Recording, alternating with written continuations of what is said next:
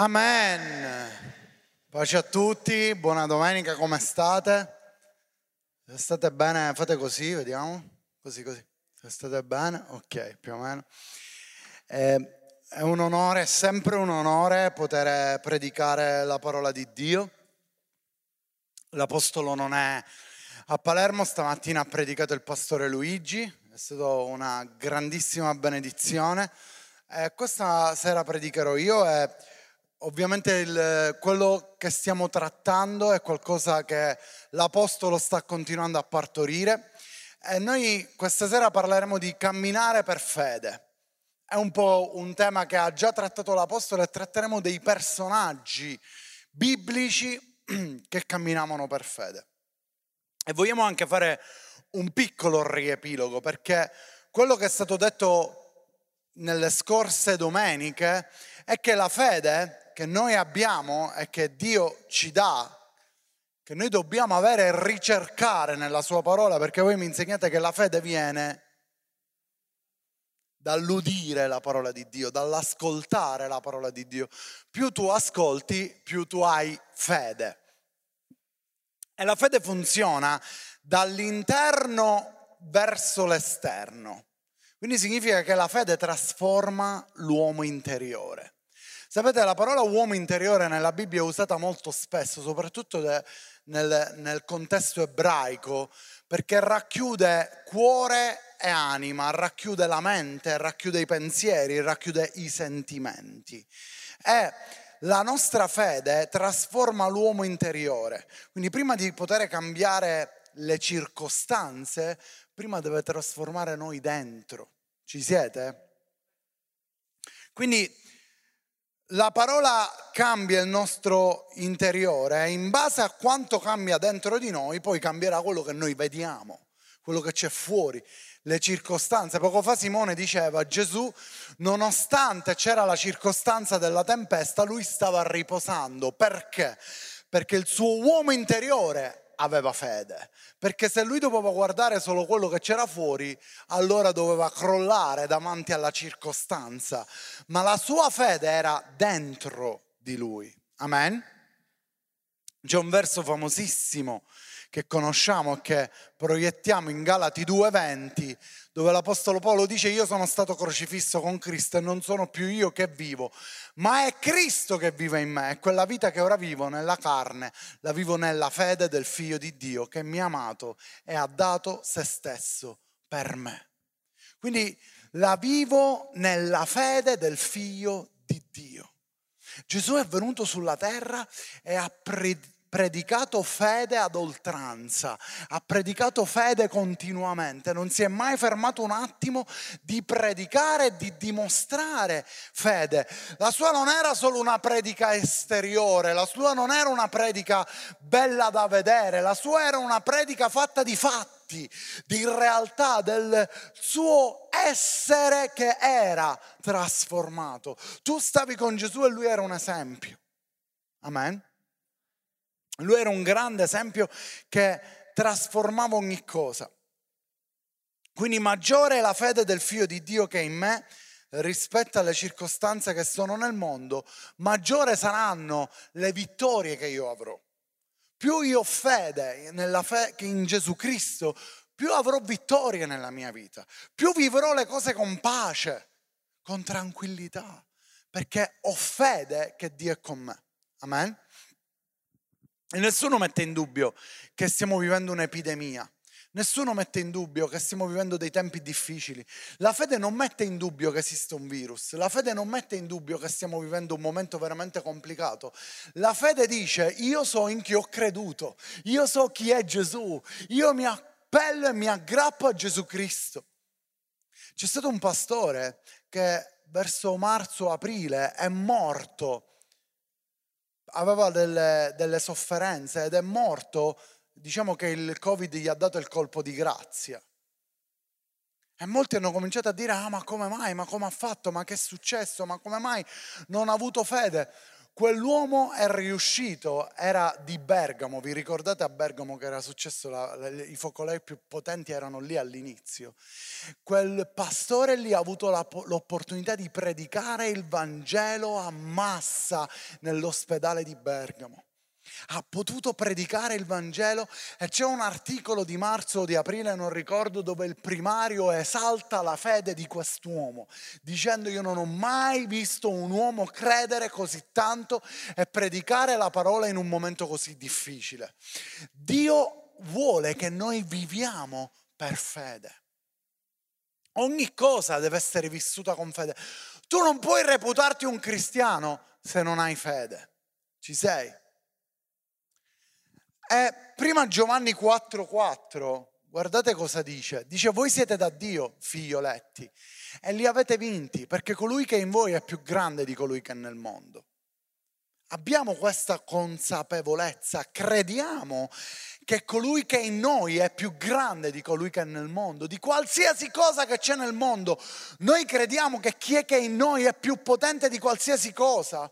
Dai, diciamoci la verità, ci stiamo nutrendo e da una parte è normale perché noi dobbiamo sapere le notizie. Io le ascolto le notizie, io voglio sapere quello che sta succedendo attorno a me, ma non voglio che le notizie comandino nella mia vita.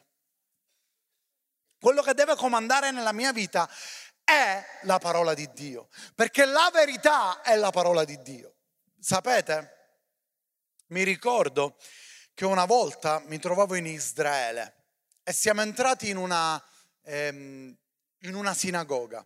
E in questa sinagoga, io ero lì presente, in questa sinagoga hanno preso dei petardi dei ragazzini e li hanno tirati dentro la sinagoga.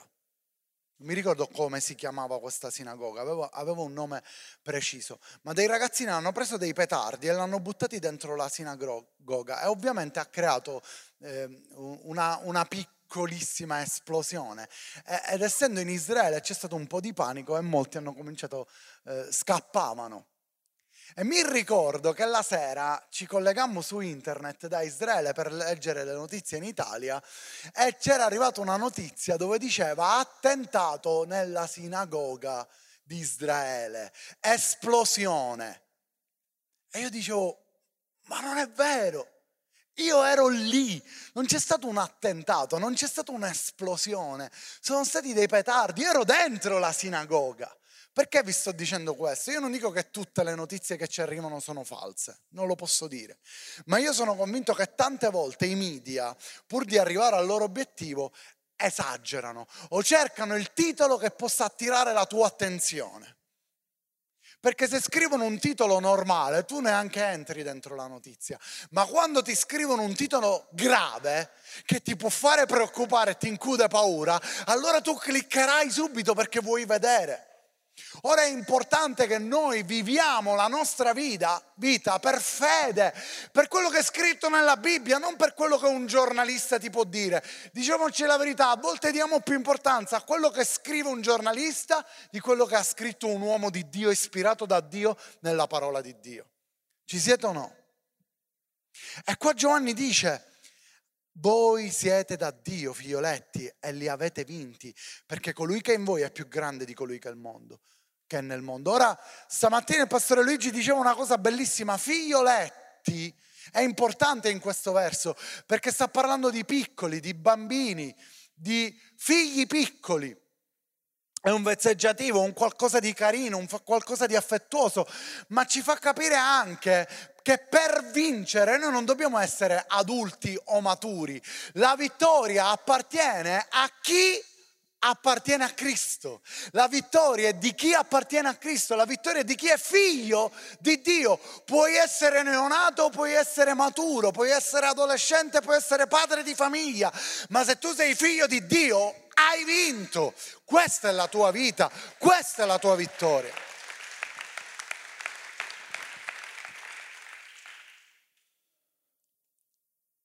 Guardate cosa dice 2 Corinzi 5, 6, 7. Dice, noi dunque abbiamo sempre fiducia e sappiamo che mentre dimoriamo nel corpo siamo lontani dal Signore. Camminiamo infatti per fede e non per visione. Cominciamo a entrare nel tema camminare per fede. Com'è che dobbiamo camminare noi per fede, non per visione? Noi spesso e siamo abituati nella normalità che camminiamo per visione, cioè tu cammini per quello che vedi, sì o no? Se mentre tu cammini io spengo la luce, molto probabilmente ti farai male. Civile oscuro, si, si usa dire questo, questo termine, eh, ovviamente noi rispondiamo no. Io eh, spesso mi capita che quando sono con la luce spenta quello che sbatto sempre del piede è il mignolino. Già so che state provando dolore insieme a me, perché proprio tu lo senti, perché sei al buio, ma quando tu accendi la luce ovviamente cammini, noi siamo abituati umanamente a camminare per visione, sì o no? Probabilmente al buio se ti sai muovere è perché forse conosci bene la stanza e quindi là puoi camminare per fede ma tendi a toccare, a cercare qualcosa, sì o no? Ecco, quando invece la Bibbia parla di qualcosa di soprannaturale, noi non dobbiamo camminare per visione, perché altrimenti se tu vuoi camminare per visione, rimarrai sempre fermo in Cristo, ma tu hai bisogno di camminare per fede, anche se non vedi, devi camminare. Amen.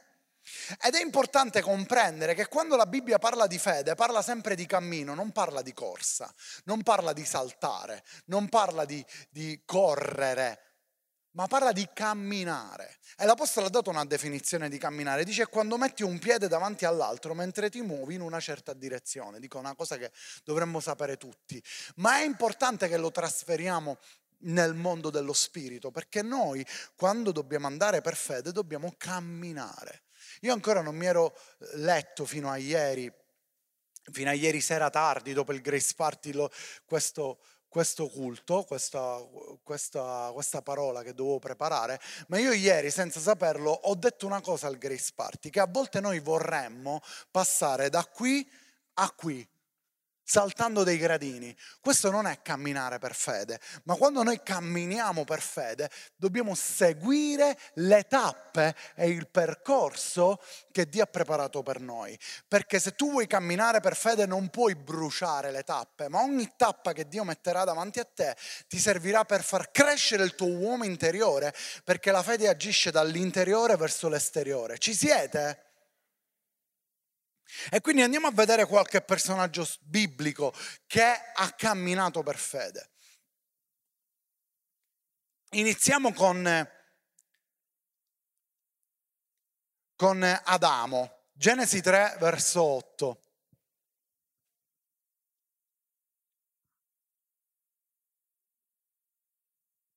Poi udirono la voce dell'Eterno che passeggiava nel giardino alla brezza del giorno e l'uomo e sua moglie si nascosero alla presenza dell'Eterno fra gli alberi del giardino.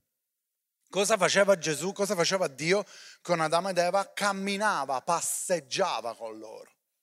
Ora, anche il camminare ti porta relax, sì o no? Quando tu cammini non devi correre, non ti devi affaticare. Quando si dice ci andiamo a fare una passeggiata, si presume che sia una cosa rilassante. Poi ci sono, capiti quello che non sta camminando, corre mentre cammina. Ti è mai capitato di andare, Piero, a te è mai capitato che, che tu dici andiamoci a fare una passeggiata e tu vedi che c'è quello che invece va più veloce e tu dici ma non è una passeggiata rilassante, rilassati. E, e, e la passeggiata però include questo relax. Ecco, Dio con Adamo ed Eva aveva questa abitudine di passeggiare. Poi succede che Adamo ed Eva peccano, allora loro si nascondono, ma il camminare, il passeggiare rappresenta anche un'intimità che Dio vuole con noi. E la fede ci parla anche di intimità, perché quando tu, la fede viene dall'udire, dall'udire la parola di Dio, la parola di Dio tu ce l'hai nella tua intimità. Quando tu ti fermi, quando tu leggi la parola, quando tu ti immergi nella parola di Dio. E c'è un altro grande personaggio, Genesi 5, 22 e 24. Dopo aver gelenato Metusela, Enoch camminò con Dio 300 anni e generò figli e figlie. Or Enoch camminò con Dio, poi non fu più trovato perché Dio lo prese. Enoch è uno di quelli che viene rapiti da Dio. Però la Bibbia dice che camminò con Dio 300 anni.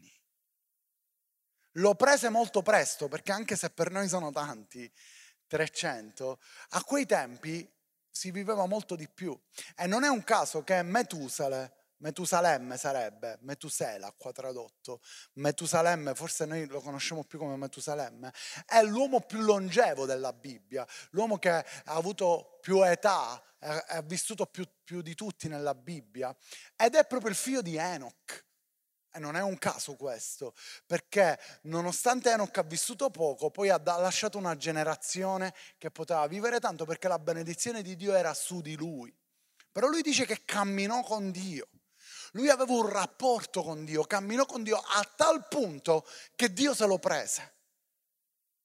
L'ha preso perché ha detto io mi trovo troppo bene con questo qua, me lo devo prendere, voglio che sta con me, lo voglio rapire. Ed Enoch è proprio famoso per questo. Camminò con Dio. È stata la sua presenza, ha camminato, ha passeggiato insieme a lui e ha imparato la fede. Un altro personaggio è Noè. Guardate Genesi 6, 9. Questa è la discendenza di Noè.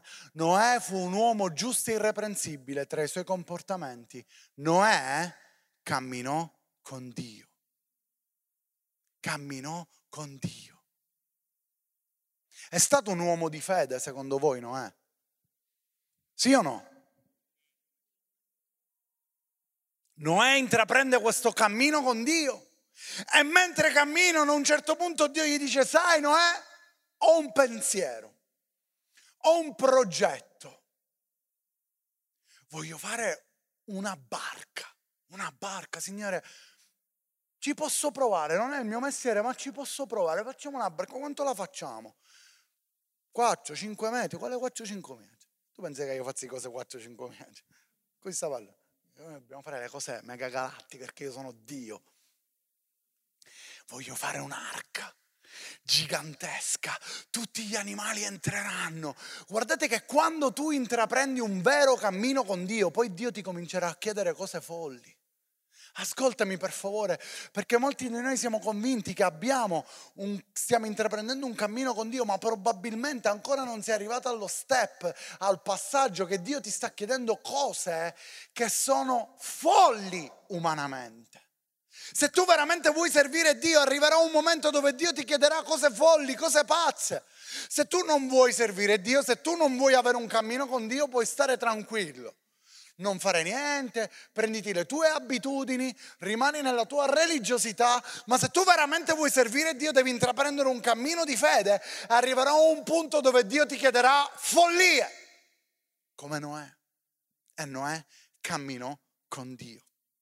Non significa che non ha sbagliato, non significa che non ha peccato, perché Noè leggiamo anche di peccati che ha commesso, ma camminò con Dio. Se Dio deve tirare le somme nella Bibbia di Noè, dice camminò con me, ha camminato con me. Ci siete? Un altro grande uomo che ha camminato con Dio, Abramo. Genesi 17 verso 1. Quando Abramo ebbe 99 anni, l'Eterno gli apparve e gli disse, io sono Dio Onnipotente, cammina alla mia presenza e si integro. Cos'è che dice? Cammina alla mia presenza. Vedete, Dio non dice corri, corri con me. No, perché quando parla di fede, Dio non può dire corri con me. Dice cammina alla mia presenza. Se noi andiamo al capitolo prima, il 16, perché questo è il 17, famosissimo, ma in quello 16, qua dice che Ab- Abramo aveva 99 anni. Capitolo 16, verso 16 dice Abramo aveva 86 anni quando Agar gli partorì Ismaele. 86 anni, da 86 a 99, chi successe? Non lo sappiamo.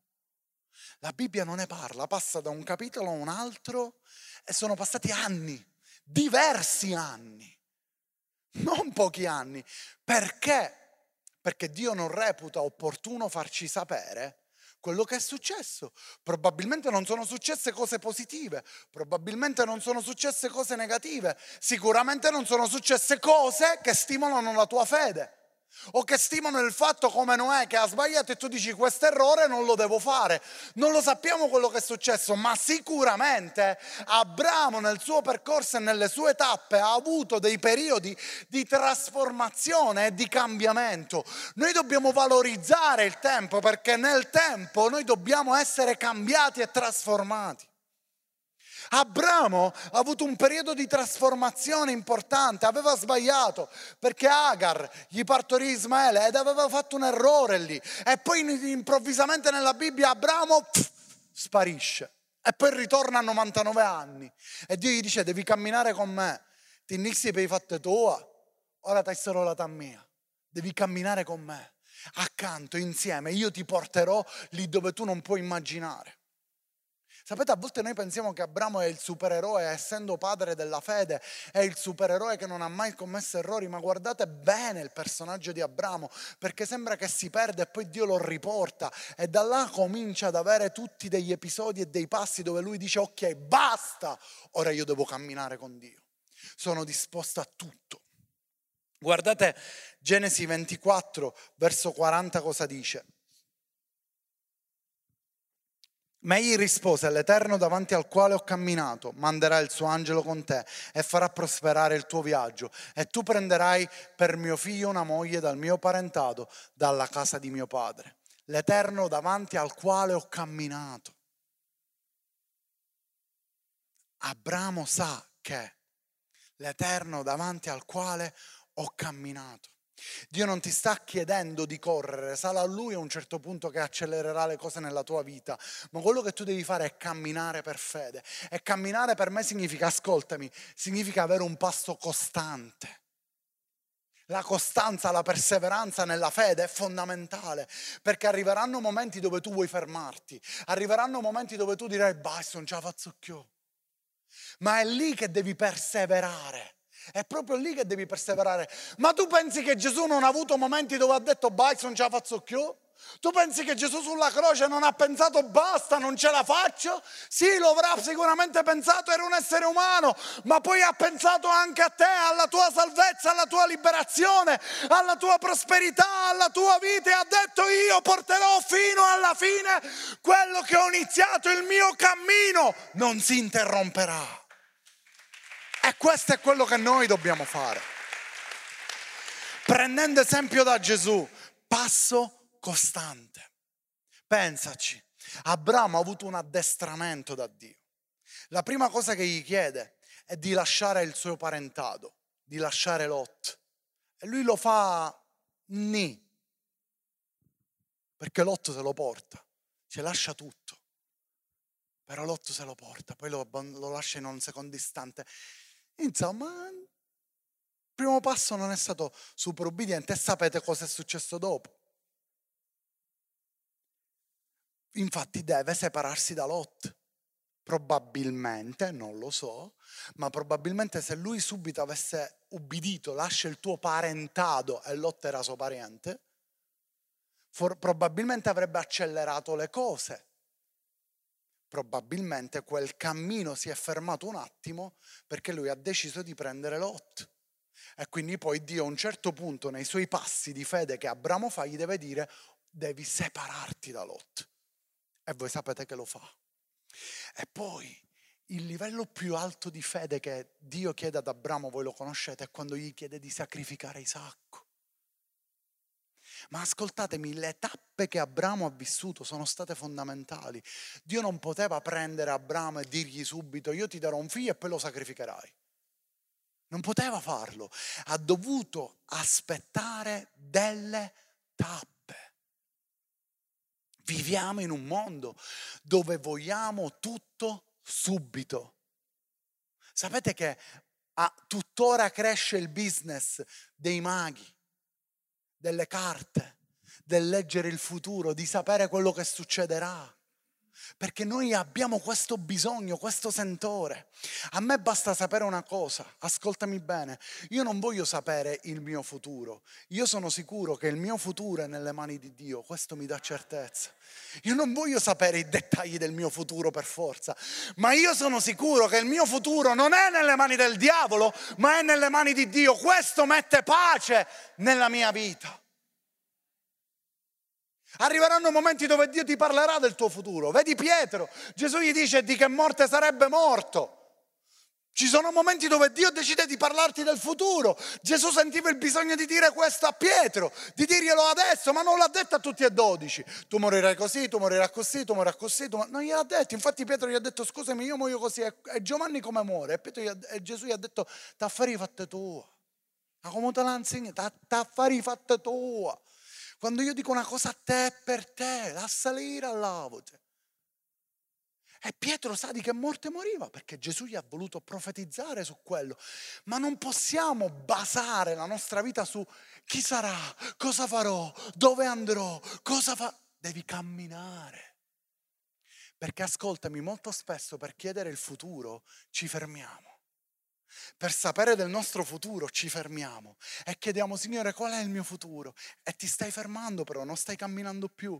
Invece quello che Dio ci sta chiedendo di fare tu cammina costante, costante, costante. Non ti fermare, continua a camminare costantemente, non fermarti. E mentre tu cammini, io ti rivelerò ogni cosa e ti chiederò sempre cose che ti costano probabilmente di più, ma che tu, se hai continuato a camminare, sei in grado di fare certi sacrifici. Vedi Abramo con Isacco dopo degli step, dopo dei passaggi, dopo delle lunghe camminate, Dio chiede ad Abramo di fare una cosa del genere. Ci siete? Andiamo a un altro personaggio, l'Apostolo Paolo. L'Apostolo Paolo inizia il suo viaggio missionario dopo dieci anni di conversione. Se c'è già il piano mi può aiutare. L'Apostolo Paolo inizia il suo viaggio missionario dopo dieci anni di conversione. Ci sono persone che accettano Gesù e subito dicono, eh, quando mi fate predicare, quando mi fate cantare, quando mi fate... E tu picchia la scupa e dici te, comincia a cantare nei bagni. Ci sono persone che subito vogliono chissà Nessuno mette in dubbio che probabilmente c'è un talento, probabilmente c'è una chiamata, probabilmente c'è una spinta, nessuno può metterlo in dubbio, ma stiamo parlando dell'Apostolo Paolo, no di Pinco Pallino. Dieci anni dopo ha avuto il suo primo viaggio missionario. Dieci anni dopo, ragazzi. E guardate cosa dice Atti 13, dal verso 1. Or nella chiesa di Antiochia vi erano profeti e dottori. Fratello Oscar, c'è in regia il fratello Oscar, Maggie Gianmaico, da 2000. Bravissimo. Nella chiesa di Antiochia erano profeti e dottori, Barnaba, Simeone, chiamato Niger, Lucio di Cinene, Manaem, allevato assieme a Erode il tetrarca e Saulo. Or mentre celebravano il servizio al Signore e digiunavano, lo Spirito Santo disse, mettetemi da parte Barnaba e Saulo per l'opera alla quale li ho chiamati. Allora dopo aver digiunato e pregato imposero loro le mani e li congedarono. Essi dunque mandati da chi? Da chi? Dallo Spirito Santo scesero a Seleucia e di là si imbarcarono per Cipro. È molto importante questo passaggio. Paolo, il primo viaggio missionario, non lo fa in testa sua, la Chiesa lo manda, le autorità lo mandano. Molte persone, ne ho conosciute tante, perdonatemi quello che sto dicendo, ma ne ho conosciute tante che non hanno voluto aspettare il proprio cammino e che hanno preso di propria iniziativa accelerazione e hanno fatto di testa loro. Hanno accelerato i tempi, hanno deciso di accelerare i tempi, non hanno saputo aspettare il mandato della Chiesa. Non hanno saputo aspettare il mandato delle autorità. Paolo ha aspettato. La Bibbia ci racconta che Paolo fu messo, fu messo in una cesta, è sceso giù da una finestra e dire deve, devi andare, devi scappare, devi andare in un deserto, già ti vogliono ammazzare, perché lui ammazzava i cristiani e i cristiani volevano ammazzare a Paolo quando hanno saputo che era convertito. E gli hanno detto te ne devi andare, devi aspettare, devi crescere, non sei pronto. C'è un tempo, la tua fede deve crescere. E noi a volte vogliamo accelerare i tempi. No, ragazzi, la gavetta è fondamentale. È fondamentale, tutti ne abbiamo di bisogno.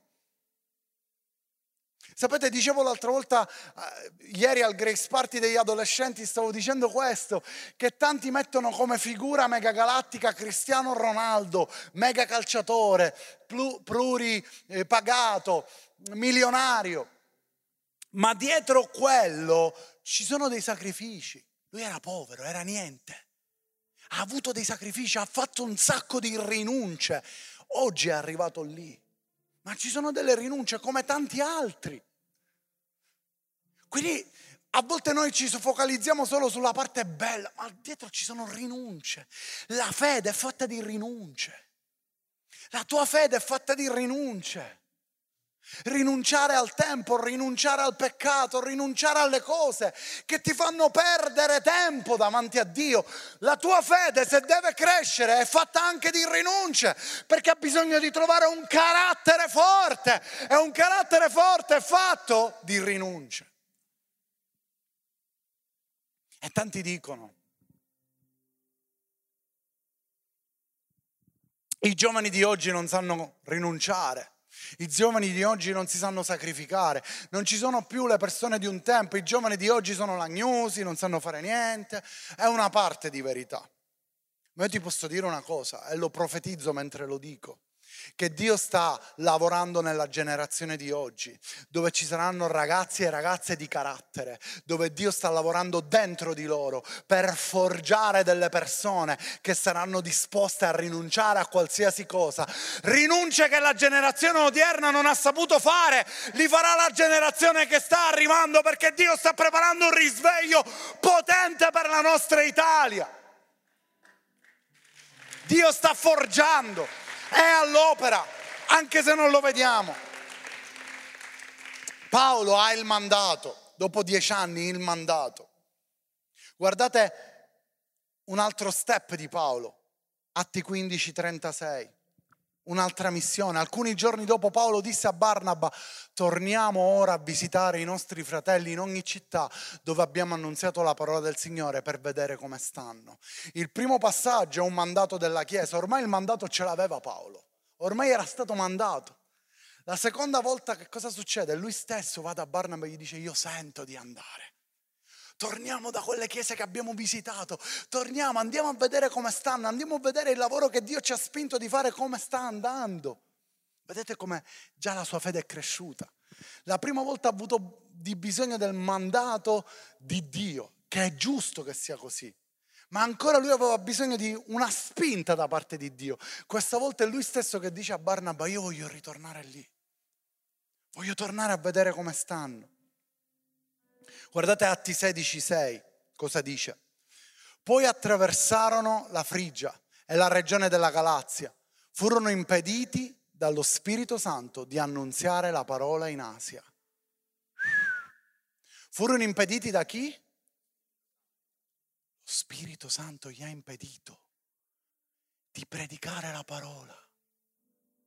Qua ti fa vedere un altro step, il discernimento assoluto dell'Apostolo Paolo. Sicuro, e mi metto io in prima linea, se noi avessimo avuto impedimento, la prima cosa che avremmo fatto è pregare, intercedere, sgridare tutti i diavoli del mondo, perché ci stanno impedendo.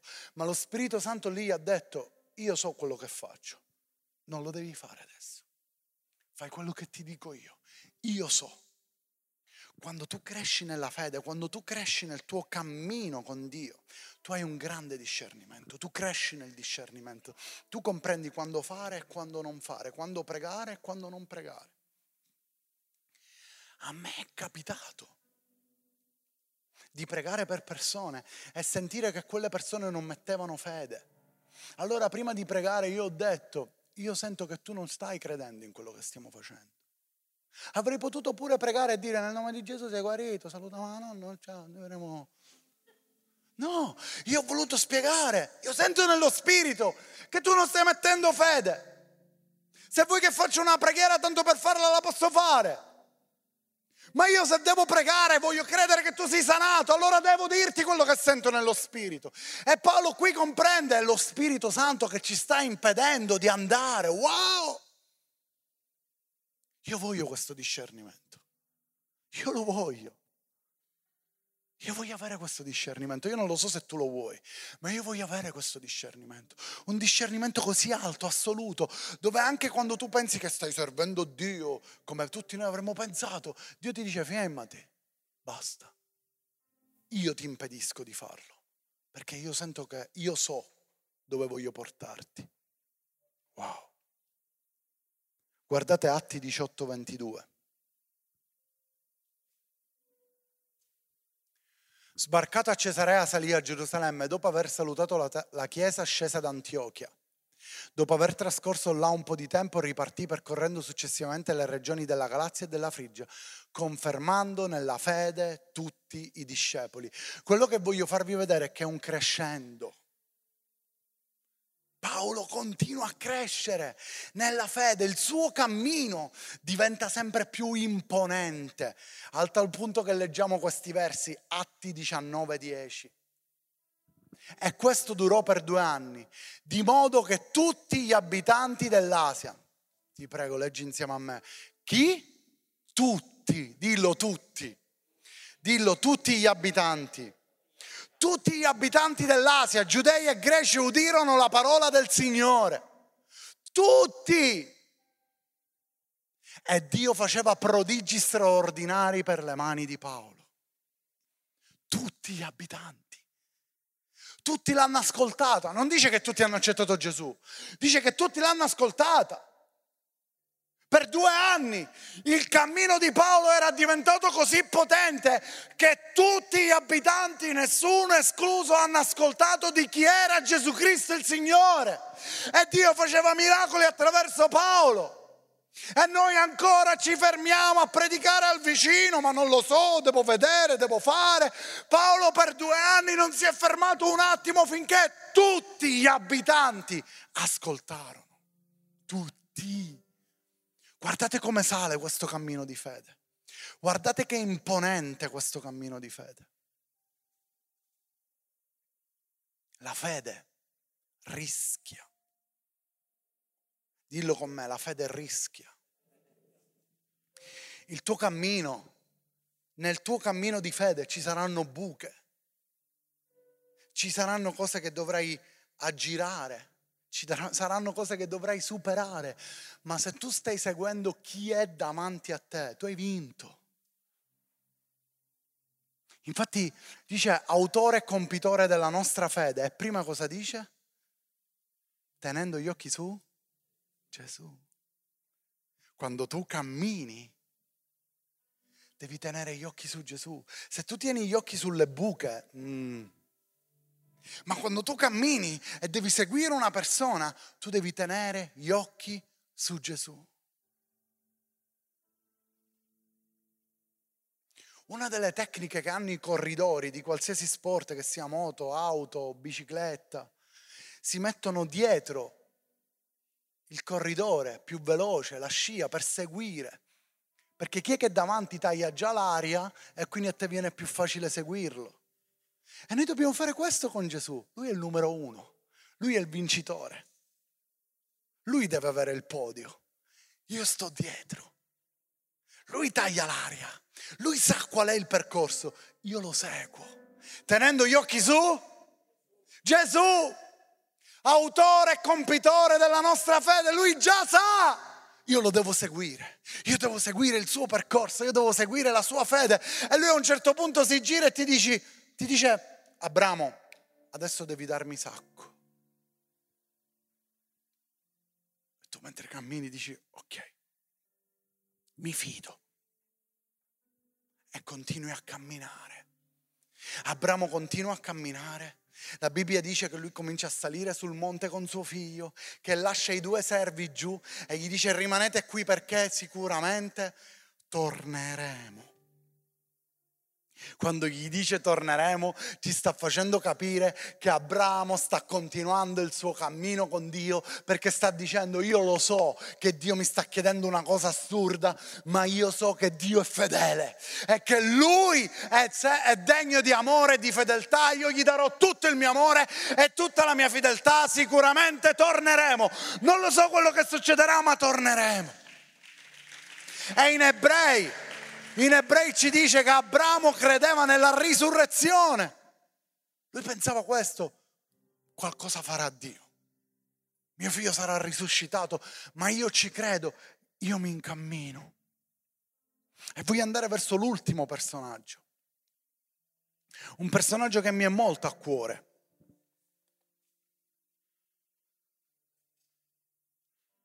Profeta di Israele, il profeta Samuele.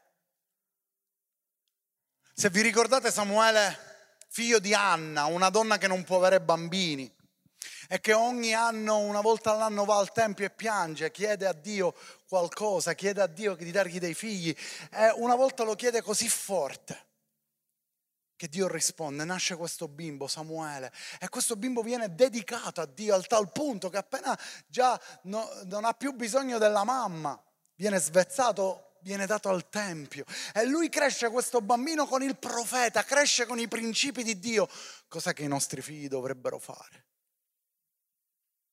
Posso dirti una cosa da figlio di credente, da figlio di pastore. Se tu sei in chiesa sei in un modo e a casa sei in un altro, all'80% hai perso tuo figlio. Zechina, brutto visto che disse. Quasi me ne pentivo. I figli sono i primi che hanno bisogno di vedere la tua integrità. Se non vedono la tua integrità, non vorranno avere a che fare con Dio. Ma se tu a casa sei in un modo e in chiesa sei in un altro modo, se tuo figlio vede in chiesa che alzi le mani e poi a casa sei mano puro, senza motivo, perché per carità se c'è un motivo ci potrebbe pure stare magari, eh, dice io non voglio fare questo, io non ci credo. È importante l'esempio che diamo. E Samuele cresce con tutti i principi cristiani, con tutti i principi di Dio, cresce imparando ad ascoltare da bambino la voce di Dio. Aveva un'intimità pazzesca. Ma c'è un episodio dove lui, mentre sta camminando per fede, avviene che si affeziona così tanto a una scelta che lui aveva fatto. Una scelta che Dio gli aveva detto di fare, ma si affeziona tanto. Cioè, in altre parole, mi dovete ascoltare, ragazzi, lui mette al primo posto la scelta che è Dio stesso. Lui mette al primo posto quello che stava facendo che è Dio stesso. Scambia la sua funzione con la sua intimità. Mette nel podio la sua funzione più che la sua intimità. E Dio lo richiama, guardate.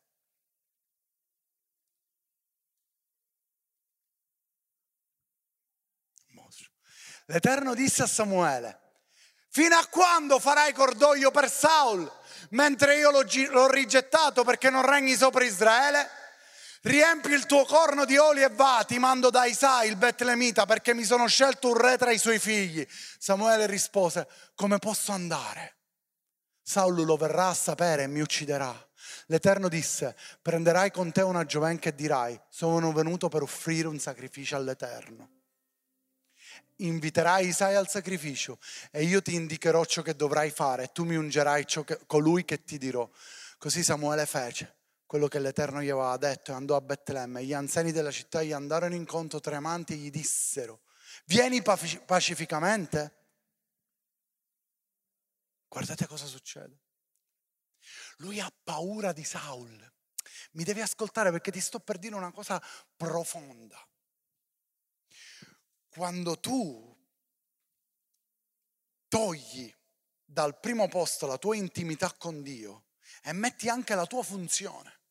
Perché Samuele stava mettendo avanti la sua funzione, lui era profeta e doveva essere il profeta del re, il re era Saul, lui doveva essere profeta di Israele, lui non poteva pensare che Saul sarebbe stato rigettato perché era la sua funzione, lui stava facendo questo. Quando tu metti la tua funzione sopra la tua intimità con Dio, tu avrai paura e tu ti farai intimidire anche dalla tua funzione stessa. Non so se mi stai seguendo. Ma io devo portare a compimento questo compito, io devo fare il pastore, io devo fare questo, io devo predicare, io devo fare questo, io devo fare la riunione, io devo fare quest'altro, devo fare, fare, fare, fare, fare. Stai facendo uno switch molto diabolico. L'intimità deve essere sempre al primo posto. E Samuele perde quasi intendimento, perché Dio gli dice, oh Samuele, l'ho rigettato, è finito il tempo di Saul, vai a casa di Davide, io ho paura, lui mi uccide, tu hai paura. Cioè, tu hai fatto cose allucinanti nel mio nome, hai paura di Saul, che io ho rigettato. Cioè già Dio gli aveva dato la risposta. Se io l'ho rigettato, significa che io sto proteggendo anche te in questo piano nuovo che ti sto dando. Io l'ho rigettato. Ma Samuele ha paura. Si fa intimidire dalla sua funzione. Poi sapete come finisce. E si vede che c'è un calo di discernimento in Samuele. Ragazzi, Samuele era un profeta che quando entravano, avete visto cosa gli hanno chiesto? Ma vieni a portare buone notizie, sei pacifico. Perché per, per gli ebrei Samuele era Dio che parlava. Cioè Samuele aveva un discernimento incredibile, Samuele aveva l'orecchio attaccato alla bocca di Dio. Ma quando entra nella casa di Sai, sembra che perde il discernimento, dice ma dov'è? Non lo trovo. È lui, non è lui, è lui, non è lui. È lui. Ma dov'è? La sua paura, la sua intimidazione gli fa perdere discernimento. Quando tu ti fai intimidire, quando tu hai paura, perdi discernimento. Se noi ci facciamo intimidire dalle notizie che ci stanno dando, noi perderemo discernimento. Noi non capiremo più come dobbiamo camminare. Saremo ubriachi nel nostro cammino. Non avremo più chiarezza. Ma Dio ci ha dato un grande discernimento. Voglio concludere leggendo un verso. Voglio Matteo 9, 29, solo questo, Matteo 9, 29.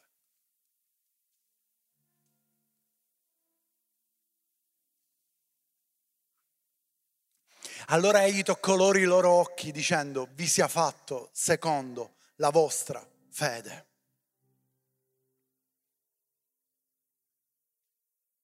E io questa sera voglio lasciarti con questo verso. Ti sia fatto secondo la tua fede. Non è colpa di Dio. La tua fede è la chiave. A che livello è? Quanto stai camminando? Come stai camminando? A chi stai seguendo? Ti sia fatto secondo la tua fede. Tu dici, ma io forse ho una fede piccola, sì, ma Gesù dice anche se hai la fede quanto un granello di senape, tu puoi spostare le montagne. Inizia, figurati. Forse neanche l'abbiamo noi il granello di senape, la nostra fede. È ancora più minuscola. Allora io voglio che la mia fede cresca. Come faccio a fare crescere la fede? La chiedo a Dio, cresci la mia fede? No, non funziona, non è una, una preghiera che puoi fare, non è biblica questa preghiera. Se tu vai a Dio e dici, Signore, cresci la mia fede, lui ti dice no, sbagliaisi. Perché la Bibbia dice che la fede viene dall'ascoltare la parola di Dio. Tu hai bisogno di ascoltare la parola di Dio, hai bisogno di udire la parola di Dio. E se tu non hai modo di ascoltarla, allora devi leggerla. Tu devi leggere la parola di Dio e io ti dico, come ho detto ieri, devi leggerla ad alta voce affinché tu possa ascoltarti. Ascoltati mentre leggi la parola di Dio e la tua fede crescerà, crescerà a tal punto che saprai avere più discernimento e camminare nel modo giusto. E Dio ti chiederà sempre di più per migliorarti, per farti crescere, per trasformare l'uomo interiore per renderti una persona di carattere. Tutto coopera al bene. Quello che sta succedendo in questo momento nella nostra Italia e nel mondo sta facendo anche una selezione. La sua Chiesa sta, sta, sta ricevendo una scossa e Dio sta facendo una scossa nella sua chiesa perché lui sta dicendo io sto per fare qualcosa di potente e ho bisogno di quelli che ci credono, ho bisogno di quelli che hanno fede. Io sto per fare qualcosa di potente, io ho bisogno di quelli che hanno fede. Sia fatto secondo la tua fede, ho bisogno di persone che hanno fede. Quelli che non hanno fede non posso far nulla. Io ho bisogno di persone che hanno fede e Dio sta facendo una selezione potente perché lui sta cercando discepoli che hanno fede per vedere la gloria, per vedere la gloria. E Dio ti ha scelto e ti ha dato fede.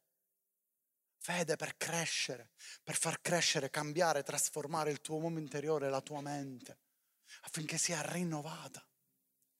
Tu hai bisogno di camminare. A volte vogliamo correre, ma io sono qui questa sera per dirti tu hai bisogno di camminare, di camminare dietro alla persona giusta, per camminare dietro a Gesù che ti indica ogni passo e per mettere le giuste priorità. Perché quando la priorità sei tu e Gesù è dietro di te, quando tu cerchi di superare Gesù perché ti metti al primo posto, tu non potrai seguire nessuno e tu non hai il discernimento di Cristo nel cammino e farai dei danni, degli errori, rallenterai. Pensi di essere davanti, ma stai solo rallentando. Ma quando tu ti metti dietro all'autore e compitore della tua fede, colui che apre la strada, colui che è la via, colui che ti fa la scia da seguire, allora tu porterai frutto, allora la tua vita crescerà, allora la tua vita cambierà, allora la tua fede si vedrà e glorificherà il Re dei Re, il Signore dei Signori. Alziamoci per favore.